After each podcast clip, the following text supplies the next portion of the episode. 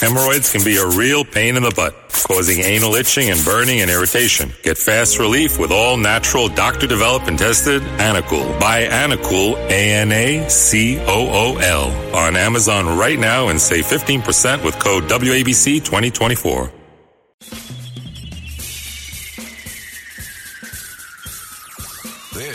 Is The Other Side of Midnight with Frank Morano. They're running a strange program, y'all. Now, here's Frank Morano.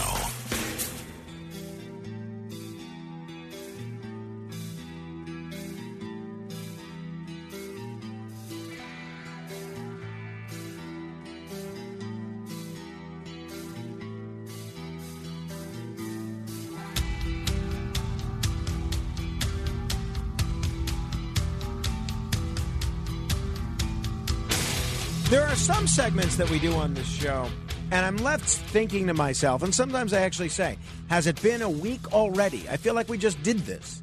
And yet, there are some segments that we do where the gap between consecutive segments feels, if not like a, lo- a lifetime, certainly a long time. The hour that you are about to hear is not only a personal favorite of mine, it is not only a key characteristic of what I believe has helped make this show so successful, but it's a, an hour that I feel like we haven't done in six weeks, even though we just did it two weeks ago. That's right. It is time for us to boldly go into space. It is time for us to look at the final frontier with a man who not only has a great voice, but a man who has a great deal of knowledge regarding all things related to space. It gives me a great deal of pleasure to welcome back a personal Morano fave, Steve Kates, aka Dr. Sky, a veteran radio and TV broadcaster and edutainer with a great deal of expertise in astronomy and space. He's also a podcaster with the Dr. Sky Experience, which you can listen to at redapplepodcastnetwork.com, and a contributor to uh, WABC Radio in New York. Steve, it has been a long two weeks. Welcome back. Well, thank you, Frank. Good morning to you and the listeners as we move on to what? The infinite side of midnight for the hour with your okay. And seems like all those you know things are moving in our direction to talk about these great subjects. So it's always a privilege and honor to be here. So there are some issues that we talk about relating to space that don't necessarily jive with the geopolitical news that a lot of uh, P1 talk radio listeners might be interested in, and then there's others that dovetail quite nicely. Uh, one of the ones that I think checks off the space topic list and the geopolitical topic list is this mysterious China spy plane that has returned to Earth after a nine month orbital mission. Dr. Sky, what can you tell us about this airplane? What do we know about it? What's it been doing? And should people be concerned? Well, first of all, Frank, it's interesting to talk about this because it looks like China seemingly copies so many of the different form factors. If you look at some of the military aircraft, like the F 22 Raptor, if you look at their version of that, it looks as if somebody took the plans, whether they got them clandestinely or just simply, you know, copied them. And what does it have to do with the space plane? Well, the Space Force has had for a number of years a little miniature space shuttle called the X 37B space plane. And its mission is pretty much classified. We were told, I don't know how much we can believe, that its intent was to go up and test new, new rocket type engines called xenon power. But now we find out that China has a similar type of space plane, maybe not exactly the same form factor, but it's been operational in space now for some 276 days on its second flight. Back in October of 2022, the space plane somehow, or whatever we call this thing, Chinese space plane technology, ejected something into space, maybe a small surveillance satellite, out of the space plane. And they also claim, that is, our reconnaissance and intelligence tells us that apparently it docked with a small object which we know from the NORAD side of the equation called Object J. How general can you be, right? So, what's interesting about the Chinese space plane? Who knows what it's really up to? Now, some theories, not not to go on the jingoistic war side of the whole thing here, but some say that its real intent up there is not only to test, you know, new propulsion systems, but that it also has this grappling hook on it that it can actually go next to a satellite maybe pull in a satellite, or who knows, maybe there's some other nefarious things on there when you have a grappling arm, you can do a lot of things, maybe damage satellites, but let's not jump to conclusions. But the point I'm trying to make here, very simply, I think it's coming across loud and clear, is that China has advanced so quickly in so many forms of space exploration, it's just mind boggling. Take a look at the Mars mission that they had. They were the first to do all three types of Mars events, meaning they sent a space probe, they sent a descent module, and they had a rover come out of it, not in a long time period, but all in one fell swoop. So, whatever they're doing in space, and by the way, here's another quick side story many people may not know. They examined every single frame of the new satellite launch, of course, the big one that Elon Musk just sent up with Starship. They examined every single video frame to see what went wrong there because they're also developing, very simply, some very high powered rocket engines, just like the Raptors that are on the you know Starship and Elon Musk rockets. Really interesting what they're doing in space. It certainly is. And by the way, I was remiss in not giving our telephone number. If people would like to uh, ask Dr. Sky a question, you could certainly do so at 800 848 9222. That's 1 800 848 9222. Uh, in terms of why China is becoming so aggressive in terms of being a space-faring, space exploring nation when that wasn't necessarily their interest years ago. Do we have an idea? Something tells me it's not all about science, that they have, I don't want to make it sound too sinister, but they have some sort of ulterior motive other than just exploration. Are there theories about why China has gotten so aggressive in space exploration? Well, I think you've answered it pretty much. I mean, in your opinion and many other people's opinion, they're doing things to protect their homeland and also maybe what take homeland or take other people's homelands, I should say. But the interesting thing about it is it's done in a different way. Like look at the whole Taiwan situation, which could take hours, and I'm sure you've had great guests talking about the potential or the nearly coming invasion by the People's Republic of China to the island nation of Taiwan. But in the space arena, I think they do it primarily for the military side of the equation because remember, most, if not all, of what China does in space is not a civilian type of space program like we have here when we have what Starlink is doing, you know, Elon Musk with the whole program of SpaceX and also Jeff Bezos with Blue Origin. So I think it's more for the military because their space station, which is Tiangong, Tiangong, and by the way, I just watched it the other night. You can see it just about any clear night it sails across the sky as a bright star-like object. And when I point that out to people, like friends and neighbors, they go, "Oh no, that's an airplane." I said, "Oh no, that's China's latest monster spaceship." So I do think they're doing it for surveillance. They're doing it for many military reasons, all because it's under the house of their military and the whole military doctrine. How do and we're going to get into what you can see coming up with the, our live sky report shortly, sure. but how do people know if something they're seeing in the, the night sky? Obviously, you've got a little bit more of a trained eye than most of us, but for people that are looking up and see something, how do they know if it's a space station like the one that you described, or an sure. airplane, or something else? Well, good. It's a very good question, Frank. But but here's the simple thing: I look at so many things in the sky and I see them, and many times they could be aircraft. Not necessarily do all aircraft have you know positive blinking flashing lights. If they're way up in the sky, you may not be able to discern that. But the simplest way to do it, and I always promote this website because it's a free thing and everybody should put it on their phone, and I'm sure many have. It's just heavens-above.com.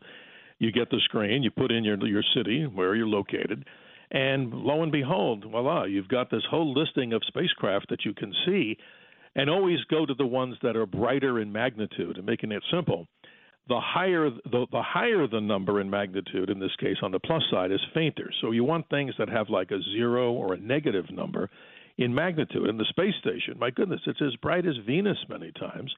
Tiangong is easy to see, like I mentioned, with the naked eye. It gets as bright as some of the brighter planets, but it's really hard sometimes to tell because remember, the thing's going 17,000 miles an hour. But the simplest and easiest way to answer it is these spacecraft seemingly have steady light, not like the you know flashing and blinking lights that you'd see on most aircraft. Mm. 800 848 9222. That's 800 848 9222. Let me begin with John in Freehold. Hello there, John. John, we got you? Good morning, John. Good morning. Um, I just had a quick question about uh, uh, Steve. Have you ever heard of uh, Project Gateway? Uh, yes, I have. If you're referring to the space station that's to be built on the outside of the moon as a gateway to when the astronauts go to the surface of the moon, if that's what you're talking about, it would be a space station in orbit around the moon as a transition point so they don't have to do the long duration mission back to the Earth. Is, is that where you're going with that, or that's what I would call the? No, there's actually a, a different uh, project.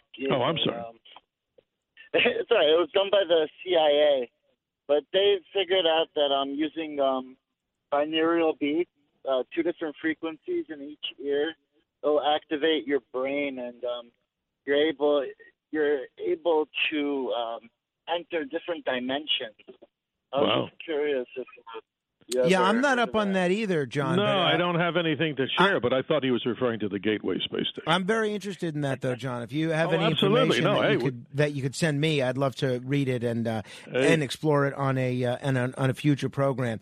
800-848-9222. Good question. Uh, I did want to ask you about this, Steve, and uh, mm-hmm. I think John Catsimatidis might have asked you about it on the Cats Roundtable Sunday yeah. morning, and that is this uh, recent reports of ancient riverbeds on Mars, and there are uh, all indications are because of this Mars Perseverance rover Yep. that uh, there could have been water on Mars a long time ago that was very similar to the kind of water that uh, that we have on Earth. Uh, what do we know about this, Steve? And are we seeing, in looking at Mars, Earth's distant, distant future? Well, it's interesting. Where did the water go on Mars is usually the question that I get in many of the programs we do, and obviously the answer is nobody knows. But the recent revelation by this particular spacecraft, Perseverance, traveling through an area called Gale Crater, and they did this for a reason. They looked at all the topographic images that were taken by orbiting Martian spacecraft, and they said, ah, over here is an area that looks like it's the bottom of a delta or a riverbed. Now, I can't say, or nor, nor can anybody actually confirm that they've drilled and found, you know, flowing water there. But the remnant of that whole, you know, story of where water came or maybe was on the surface of Mars definitely is more likely to be in that shallow area like dry clay or rock. So what they think they found is evidence of a real true riverbed that's on the surface of the planet Mars. As I mentioned to Mr. Catsimatidis on the show, the interesting thing is if there is water on Mars, it's more than likely subterranean. And that's going to take a long time for exploration. But the answer to the question of where did the water go on Mars, it's more than likely, Frank, that a large asteroidal object slammed into the surface of Mars the deepest depression, if you look at a Martian globe, is a region called Hellas. And that's more likely the remnant of a large asteroidal body that slammed into the surface of Mars. And at that time, maybe hundreds of millions of years ago, we're not sure, may have vaporized all of the water on the surface in this giant like nuclear explosion. And now revelations are talking about one of the two Martian moons, the two that were discovered in the Washington, D.C. area in 1877 by Asaph Hall, one is called Phobos, a strange object that may have a you know more hollowness to it, but the one that they think might have come from an impact and it actually came out as a piece of Mars is the other small Martian moon called Deimos. So we don't know if there's water. It's probably under the surface. 800 848 9222. William is in Westchester. Hello, William. Hi. Back in the 50s, uh, high altitude bombers used to be used to launch rocket planes. Wondering uh, at high altitude, you've overcome the effects of gravity. Why not uh, routinely launch satellites from high altitude planes? And for that matter, uh, modules could be launched uh, to support a moon base, uh, sending Absolutely. up uh, supplies and equipment. Why why don't they ever uh, approach that point? Uh, William, strategy? they've tried it, and actually they had an experience where one of the 747s that was that was actually equipped with a satellite delivery system, but unfortunately the funding ran out but if you really think about it, it's really not the most economical way to launch satellites into space. Still, if you look at you know how much it costs to lift say a thousand pounds into space or 200 pounds into space, it still goes with the ground-based rocket chemical rockets that we have today. But it's interesting if you look in the history of aviation. I'm studying this and actually was a big fan of the pilots that flew this. It was the XB-70, the most amazing bomber that the Kennedy administration actually got funding for for two of these. And I'm so near and dear to that topic because if you take a look at an XB 70 Valkyrie, I have one on my desk here. I know a long time ago, William, I had an interview with one of the test pilots there, and they were going to use that particular platform not only as a nuclear bomber. Curtis LeMay wanted to see it, but Robert McNamara wanted to cancel it because he said we're wasting our money of launching anything off of an airplane like that or dropping bombs because of ICBMs. But if people take a look, Frank, at the XB 70 Valkyrie, I'm kind of like uh, really stuck on that airplane because it, it flew at Mach 3 or more. We had the honor of to knowing the different pilots that flew it, and one of them sadly had an in-flight accident back in June of mm. 1966. A good friend of ours, Clay Lacy, who owns one of the biggest private jet corporations in America, he was a pilot on this Learjet where they got somewhat semi okay to have all these GE engine jets fly together with the B 70. And uh, this gentleman who flew the F 104, they all got kind of close. The vortex of that giant aircraft, William, this is fascinating.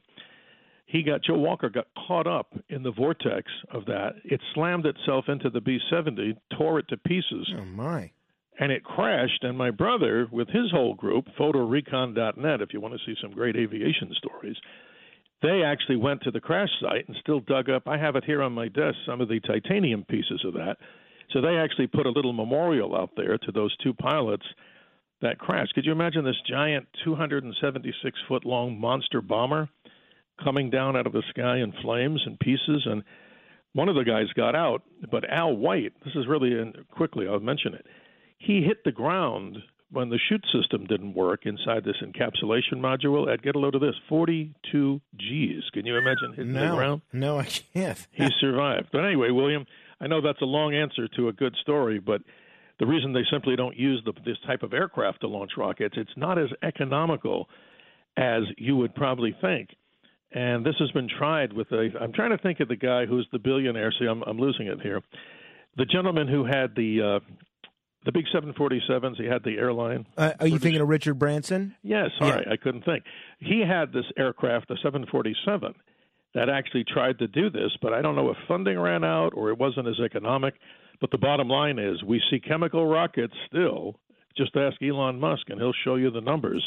It's still more economical to do it from the ground than up there, even though the atmosphere is conducive to launchers. Since you mentioned that era, the Cold mm-hmm. War, the 50s, uh, some of the people involved, mm-hmm. you even mentioned nukes. There's something, there's a forgotten aspect of American history which we actually didn't come to learn until about 20 years ago. But I have to think it's one of the most fascinating what ifs in American history, and that has to do with Project uh, A119. If people are not familiar with this, Steve, yes. what was Project A119? Well, let's start off with the answer goes like this. When we found out, that is America, that Sputnik was launched. And by the way, when people saw Sputnik in the sky, in other words, if you see something over your head, like you see bombers would drop bombs, people, of course, have right to be you know nervous and scared or prepared. Well, when you had this thing from television at the time and radio saying the Soviets have now put up this spacecraft called so you know Sputnik, you weren't actually seeing the Sputnik satellite. It was so tiny. But it was actually the Semyorka rocket, which was the booster rocket that you saw going around the Earth. But here's the story. Since we were so concerned, if not the word nervous, about what the Soviets could do, oh my goodness, now they could drop an atomic bomb on our head, they thought, and they probably could have. So Project A 119 was this concocted project, kind of crazy, and it goes back to authors. This is bizarre. I read this and I had to read it three times and check it. Apparently, this plan, the plan was this. They were going to, the government, the United States government, detonate a thermonuclear weapon on the surface of the moon. They send a rocket there and send a hydrogen bomb. You know, the hydrogen bomb power is a much more massive power than the simple atomic bomb. Both are pretty nasty. But they would fire a rocket to the moon along the terminator. And what's that? That's the light and dark line you see on the moon. If you have a telescope, the shadows are best, and you're you're in love. They would detonate this hydrogen bomb for the main purpose of quote scaring the Soviets to know that we weren't a bunch of dummies, that we had the capability to actually do things and destroy things. Now the Soviets, being smart too, they had a similar plan known as E4. But what I was so amazed about is one of the authors of the original project that we talked about, A119, was none other than Carl Sagan. Go figure. Isn't that a bizarre thing? And I want to be clear: this plan uh, that uh, to uh, drop a thermonuclear weapon on the moon. This is not science fiction. This is not conspiracy no. stuff. This is fact. This is fact now. This is so bizarre because think about this, everyone listening to this. Pay attention to this because you already know this, but here we go. I'll say it for the record. When you would have detonated a nuclear weapon on the surface of the moon, because the lunar surface is one sixth the gravity of the Earth, all that residual material, and let's just speculate the power of that hydrogen bomb. Let's say it was up to 15 megatons, which is probably pretty characteristic, the average, you know, hydrogen bomb delivery power. That material, where's it going to go? So you're going to send fragmentation all up out of the lunar surface since the gravity is so weak. Where's it going to go, Frank? It's going to spiral out since the moon is going around the Earth into this long tendril, like a long snake of, of debris. And guess where it's coming? to a neighborhood near you and I. Imagine wow. that. Wow. You're going to have these chunks as big as a car maybe coming through the atmosphere. So obviously cooler heads prevailed, but no, that wasn't sci-fi. That was actually a Amazing. plan. Crazy. Amazing. All right, we're going to take a quick break. We'll get back to your calls in a moment. Phil, Neil, Robert, Hudson, Angela, and everybody else that's holding, we'll uh, try and get to as many of your questions as we can. Still have three open lines if you want to uh, if you want to jump on board with a question. 800-848-9222. That's 1-800-848-9222. This is the other side of this is the infinite side of midnight, I should say, with Dr. Sky. I'm Frank Morano, straight ahead. The Other Side of Midnight with Frank Morano. Hemorrhoids can be a real pain in the butt, causing anal itching and burning and irritation. Get fast relief with all natural, doctor developed and tested Anacool. Buy Anacool, A-N-A-C-O-O-L, on Amazon right now and save 15% with code WABC 2024. It's The Other Side of Midnight with Frank Morano.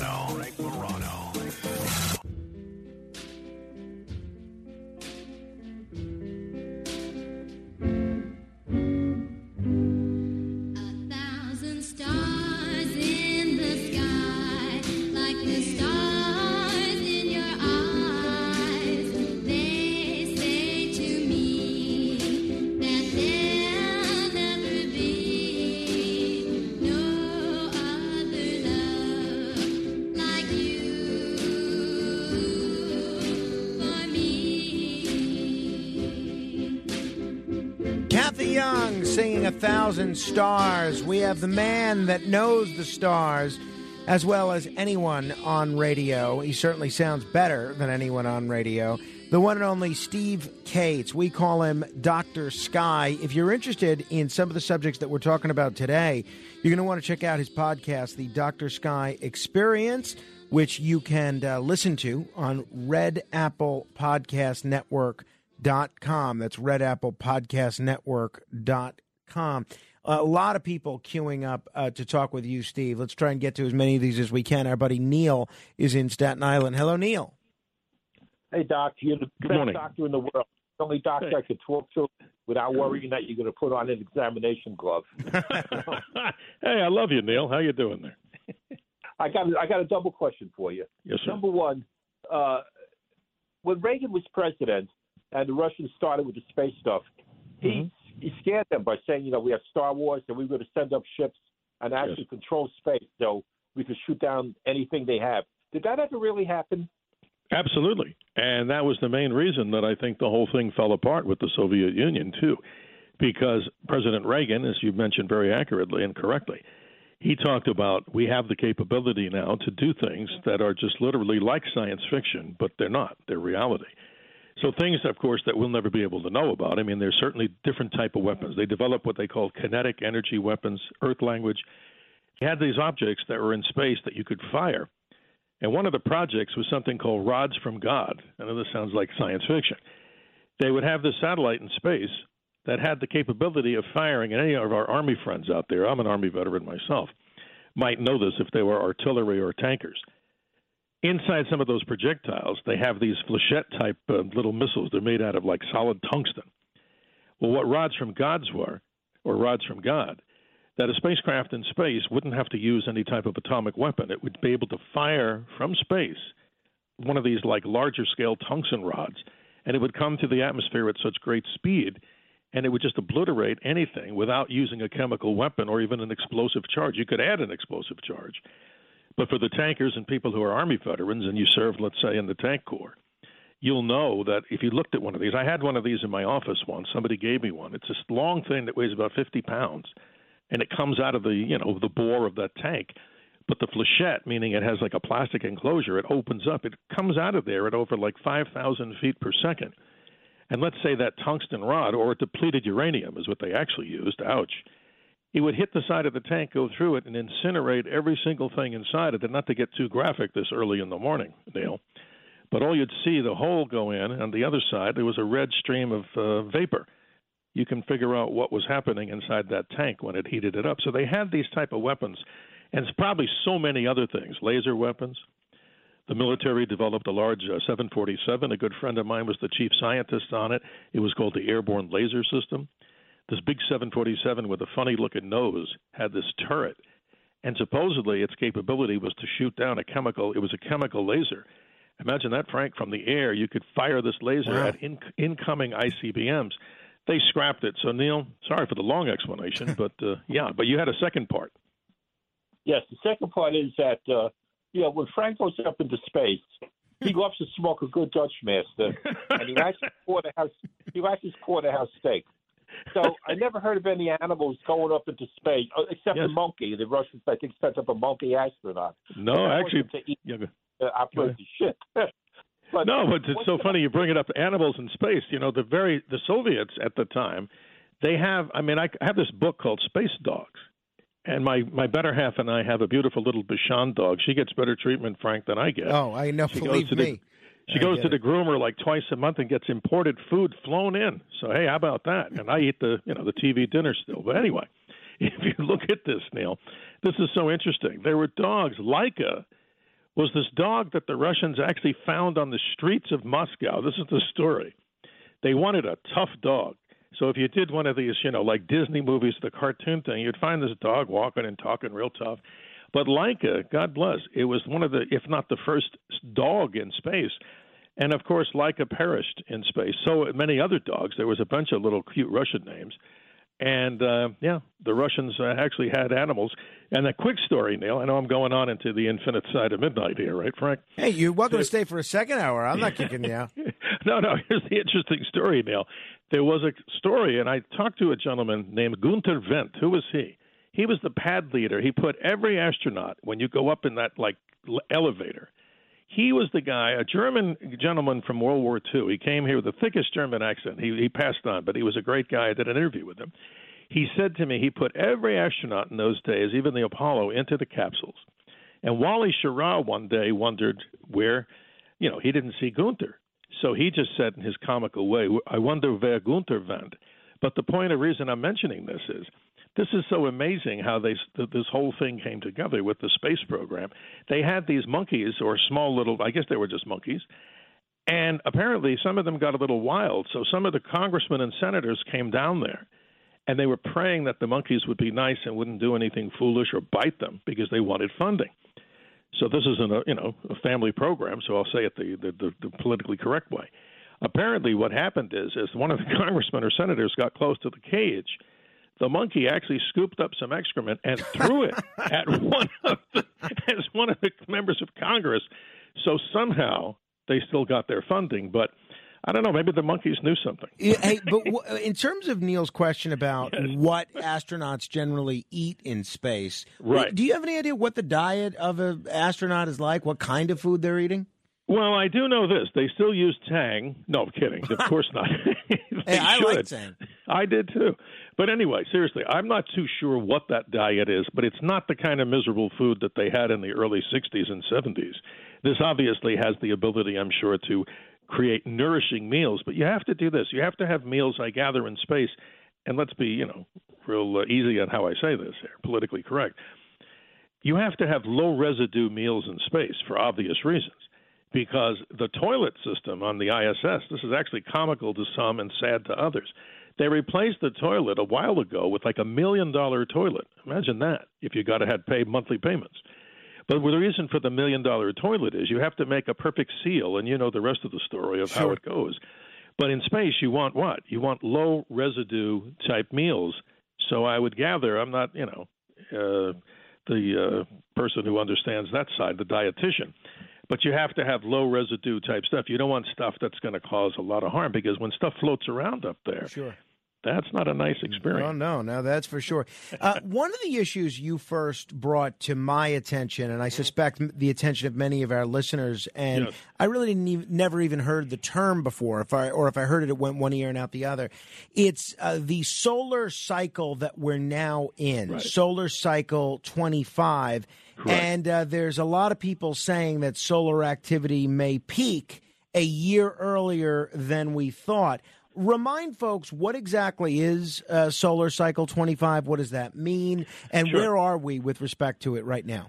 Well, every 11 and a half years or so, the sun supposedly seethes and then kind of, you know, up and down this ebb and flow of sunspot activity. But here's what's happening solar cycle 25, since you go back and multiply it out, that's how long we've been tracking solar cycles.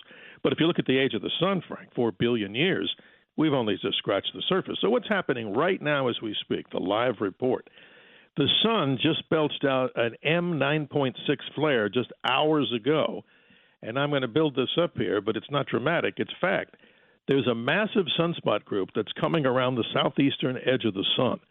It already blew out a massive flare when it wasn't even on the visible side of the sun. So a few days from now, maybe tomorrow, I'll get the solar telescope out and people just go to spaceweather.com. If you do that right now, you'll be able to see the live image. It might be on the left edge of the sun.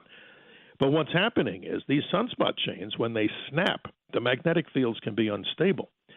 The M9.6 flare that just happened hours ago actually induced some static and some interference over North America for HF frequencies. So if you're flying, say, from Los Angeles, New York to like London, or you're flying the bigger routes, let's say Los Angeles all the way to Kuwait or Dubai, you're going up near the poles. So HF radio is being interfered with, the higher frequencies. But here's something interesting. There was a massive event on the sun on April 24th, and I think we talked about it in our last uh, adventure here on this Infinite program. There was this massive event on the sun which causes the auroras to be seen lower latitudes than probably anywhere. People in Florida were seeing them. But it wasn't because of a sunspot group. There are these things that float above the sun. They're massive fields of cooler material called filaments. And if you see these images, you know, with these solar telescopes, you see these big black lines. Some of them are as long as the distance from the Earth to the moon.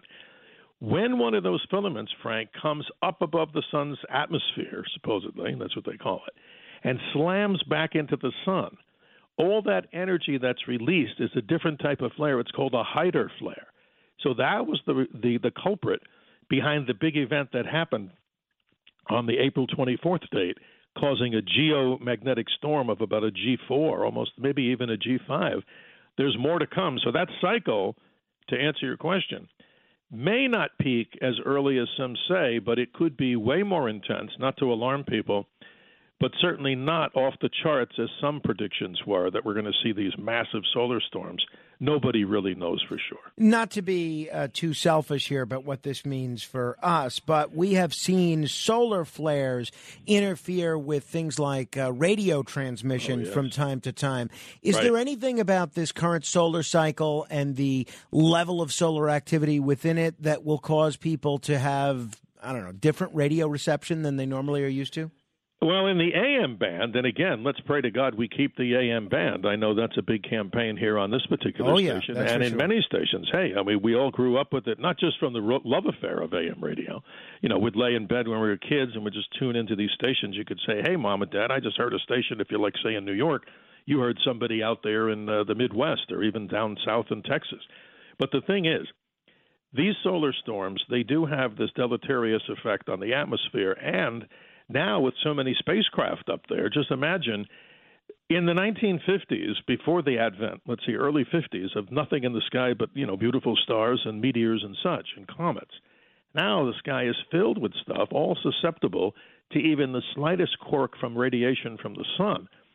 But we find out that during this period of solar activity, when we see the solar activity peak, we're seeing something where the cosmic ray induction into the solar system is either higher or lower. So when you have a higher solar activity, there's a change in the amount of cosmic rays that are coming in. So the sun, even when it's peaking, could have a good effect on us as far as giving us less of these cosmic rays that can be really dangerous uh, for people who fly in airplanes all the time, too many times. Wow. You're getting slight radiation, not to scare people, not to go on a commercial airplane, but there's rad detectors that one group has where they can actually tell you how much radiation you're getting if you're punching way above that precious atmosphere layer. Think about it this way. Many have described the troposphere, where the you know the weather sphere of the Earth. If you took an apple the troposphere is only as thick as the thinness of the skin on an apple. Isn't that incredible? That precious layer is that thin, and that's so much vital for us to breathe and protect us from the ultraviolet that comes from space. That is for sure. 800 848 9222. That's 800 848 9222. Phil is in the Boogie Down Bronx. Hello, Phil. Yeah, hi. Uh, I've got a question for Dr. Sky. Good morning, sir. Thank you. Uh, concerning the two theories of the universe, the two prominent theories. You've got the steady state theory and you've got the Big Bang. Yeah. I understand the battle is still raging on, and they're, they're, they're trying to rework the cosmological constant one way or the other. What, Mm-hmm. what's the latest developments? Do you know of anything interesting? I can answer other? this. No, Phil, your question is absolutely wonderful. And in the time allotted, here's what I would say. Fred Hoyle, a scientist, came up with the concept of a steady state theory, which was counter to what we know of a Big Bang, and I call it the Big Expansion because it wasn't really a big, uh, you know, Big Bang. It was an expansion out of nothing. So what we're talking about here is very interesting. What we're trying to define in physics and quantum physics, this is this is the conundrum that even Einstein couldn't even figure out. We're trying to take the special theory of relativity and general relativity, which that pretty much has been proven to be accurate. You know, speed of light, the the, the excess, what's beyond the speed of light, we're really not sure. But when you try to meld quantum physics into the theory with relativity, scientists are still at this great conundrum. They're trying to come up with the TOE, the theory of everything, in which you can balance out and make the whole theory work for how the universe works. It's kind of a little egotistical for humans to think that way, don't you think, Phil, that we're going to figure this out? Because it's so complicated. So, how do you get quantum physics to work in the general relativity side? That's the difficulty in space right now. In other words, what we're finding out is that one and one may not be two in the simple math thing when you're talking about quantum physics. And the final thing I'll mention, Frank, to Phil is this is very interesting. Now we're seeing evidence that this whole concept called quantum entanglement, very detailed subject, simply means this that now Einstein may not have been totally correct in saying that nothing can exceed the speed of light. It's that if you had a switch on one side of our galaxy, let's say the whole thing is 150,000 light years, you, would take that light beam 150,000 years to go to the other side. But in this concept called, uh, it, it's just so amazing that it would happen instantaneous. So, what's the mechanism that's driving it if it's not light? Something that we don't understand in quantum physics called quantum entanglement. There's many realms to discuss and many dimensional planes. I hope that answers some of them, Phil. Thank you, Phil. Um, there was a headline that uh, caught my interest the other day because recently, I think it was on Jeopardy or maybe somewhere else, there was a, a trivia question that I came across that had to do with the first Voyager mission and all the interesting things from the 1970s that um, that people were hopeful about for that f- first Voyager mission. Now we have Voyager 2, and the headline last week said NASA is keeping Voyager 2 going until at least 2026 by tapping into backup power. Explain this for us, Steve. Well, the spacecraft, the twin spacecraft, if we all remember what we were doing in 1977, and I lived in New York that time, and many people listening who are listening right there at WABC, we know in July, I think it was, we had the great blackout. So we remember not the original blackout like 65, but the one then. So think of how long ago that was. So these two spacecraft were launched out into space in two different directions robotic spacecraft that are powered. They have a, a nuclear power system on them, so they obviously can't grab solar energy from the distance that they are. So one of them, Voyager 2, is about 12 billion miles, not 12 billion light years, but 12 billion miles from us. It takes about 17 hours to send a signal to turn on whatever instruments are still working. God bless it. But the Voyager 1 is actually 14 billion miles out into space. So Voyager 2 is getting a little bit of a boost. Because you would have thought that the lifetime of those two spacecraft would have been over quite a long time ago. Even the scientists are very amazed that these things are still working and it goes out into the deepest part of the solar system or beyond now. It moved out from an area we call the heliopause. And what is that? The sun has this stream of particles called solar wind, like if you had a garden hose to make it sound simple. The farthest reach of that garden hose that you could push with the finest little water stream, you know, the most powerful. The solar system is filled with the solar wind from the sun, but these two spacecraft have moved beyond the energy field of the sun. So they're headed out into space, and I forget the exact. I'm a sci-fi lover too, but one of the Star Trek movies. Well, Star actually, Trek: The Motion Picture. There you go. And it took what? It turned the thing into this object. I think her name was Persis Khambatta, the uh, Indian yeah. actress. Yeah, yeah. Then, V'Ger, you got it. So V'Ger became what? This intelligent being, almost the artificial being, out in space. And little did they know until I guess the end of the movie, and I guess I'm being a movie spoiler if you haven't seen it they found out that that was what? A spacecraft that was sent from none other than planet Earth, the pale blue dot. Yeah, no one's made it to the end of that film. It's the film that never ends. So uh, I, I, don't think you're worried about. We shouldn't worry about spoiling well, the end of that film. I, I love, I right. love Star Trek, and there's a lot of good parts to that. But that yeah. movie is slow. All right, uh, we're going to continue in a moment with your phone calls for Dr. Sky. 800-848-9222. This is the infinite side of midnight, and much like Star Trek: The Motion Picture, the human adventure is just beginning. Straight ahead. The other side of midnight. midnight. Hi, it's Ernie Anastos. You know, your thoughts can affect how you feel, and how you feel can impact your thoughts. Addressing your mind and body connection is the key to improving your overall wellness. Bergen Newbridge Medical Center is the largest hospital in New Jersey, providing comprehensive, equitable, compassionate, and high quality emergency inpatient and outpatient medical care, plus mental health services and substance use disorder treatment. The Bergen Newbridge team can address your total health needs in one convenient location. Call 201 225 7130 for an appointment or newbridgehealth.org. It's The Other Side of Midnight with Frank Morano.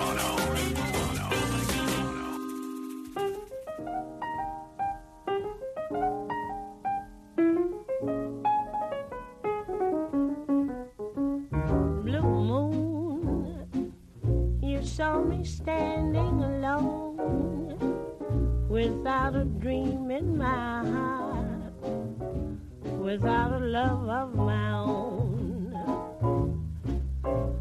Blue moon, you knew just what I was there for. You heard me saying a prayer for someone I really could care for. Any blue moons in our future? Well, we've got Dr. Sky, Steve Kates to uh, fill us in on that. Uh, Steve, uh, we'll get back to the phones in just a minute, but uh, tell me what can we look forward to in the sky gazing month of May? Well, perfect segue, Frank. Early this morning, the 17th, wherever people are listening, if you have a clear view of the pre dawn sky, get set for this. There's going to be an amazing event. The moon, which will only be about 5% illuminated, you know, the thin little crescent, it will occult or cover up the planet Jupiter. Now you have to be like for the East Coast, sunrise, let's say in New York, is like 5:37 a.m. Eastern Daylight Time. But if you get out there about 45 minutes before sunrise you have a clear sky, now let me be always honest here. This will only be about five degrees up in the sky. So if you have big buildings in the way, you may not be able to see it or clouds. But if you do, like here in Arizona, at around 4:18 our time, Mountain Standard Time, since we don't do daylight saving time, you would see the moon and the planet Jupiter as if it was the Jupiter would be hugging the left edge, the bright side, literally on the edge, and it will disappear for much of the west.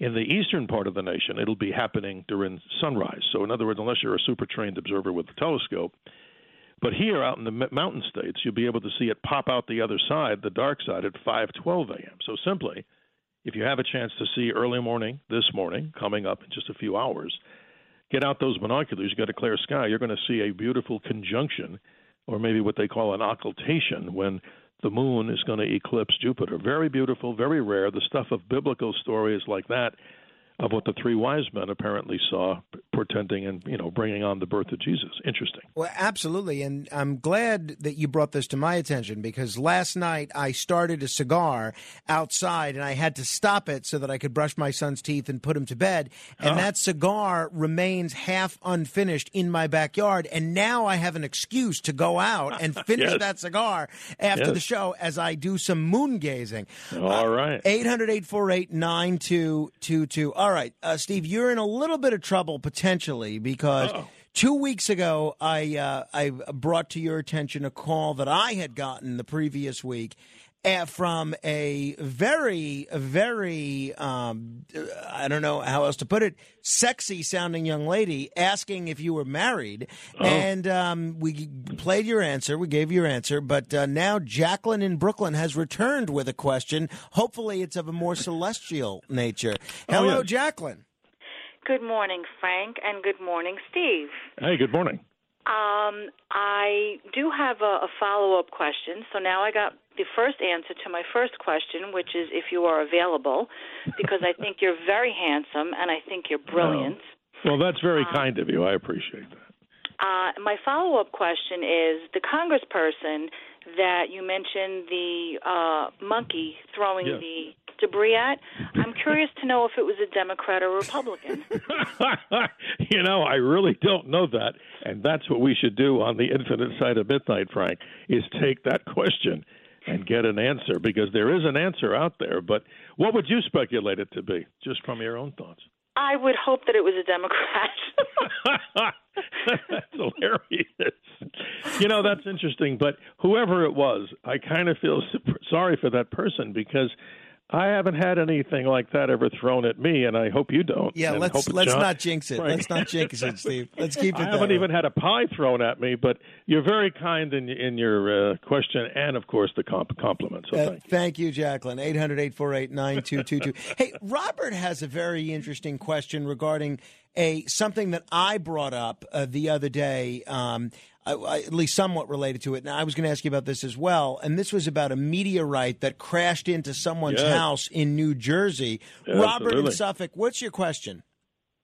Yes, Dr. Sky and Frank, Hi. good morning. Good morning. I was wondering, um, I saw on TV how people they hunt for the uh, meteorite fragments that are they can find on Earth, and how much are they worth? I guess there's a price range. There and, sure uh, is. Is it by the gra- by the gram, by the ounce? Uh, h- how is that? And Well- can you actually keep it? Because the government wants to keep Great wants you to give questions. that Great stuff questions. Robert. Great questions, but here's the answer. The one that came into the home in in uh, New Jersey, that is the luckiest of finds because you do own it. It's in your home, and this particular meteorite, the what I've you know checked out, is what they call a chondrite. Now, it's not the rarest of all meteors, meaning it's a type of meteor. Maybe it's got more rocks in it than iron or nickel iron.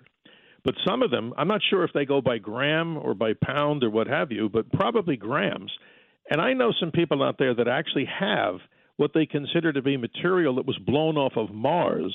And if that's true, those are some of the most expensive meteorites. Remember, there's Wow. a meteor meteoroid is when it's flying through space. It's a meteor when it's burning up, and then it's a meteorite if it's down on the ground. We all pretty much know that. But it's so interesting to talk about these things because there was a gentleman, I'm not going to mention his name because he was in a lot of trouble. He'd go all over the world as a meteor expert, went over to Africa, dug up this gigantic thing that you'd put in the back of a pickup truck that weighed thousands of pounds. And as he tried to get out of the country, he was arrested for taking it's not his property. There was an issue in El Paso when meteors fell around a schoolyard, and the people who found it said that they should be able to keep it. But so said the government. That's not necessarily true. So there was a big court battle. Can you believe this? A court battle over who owns and has rightful ownership of a meteor. But if it lands in your house, like the one in New Jersey, how much is that worth? Well, probably more than it's going to cost them to fix the roof. Oh, good for them. Good for them. Angela in New Jersey's been patiently holding. Hello, Angela.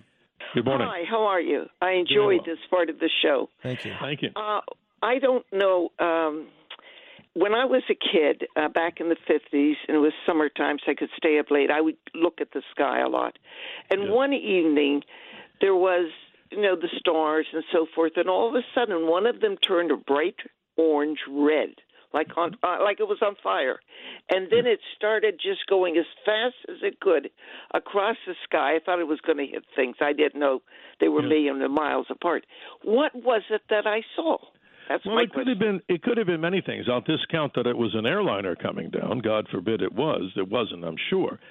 But more than likely, and it's again another one that's probably not, is a spacecraft entering. More than likely, what you saw, Angela, was a debris, meaning a meteorite or a meteor coming through the sky like a fireball. And I remember back in the 1960s, I think it was April of '66, Frank. We were sitting outside a place in northern New Jersey, and one of the most classic fireballs came out of the sky and actually crashed in Canada. So I think, Angela, what you probably saw was what we consider to be a small fireball in the sky it probably burned up before it hit the ground, but who knows for sure. Uh, lines are jammed. I want to squeeze in at least one more call if we can. And for those of you that we don't get to, let me apologize in advance. We're going to do this again in two weeks. John is in Queens. Hello, John. Good morning, John. Hello, hello, Steve, my old friend from 1977. yeah, there you go, brother. How are you? I love you. I love you.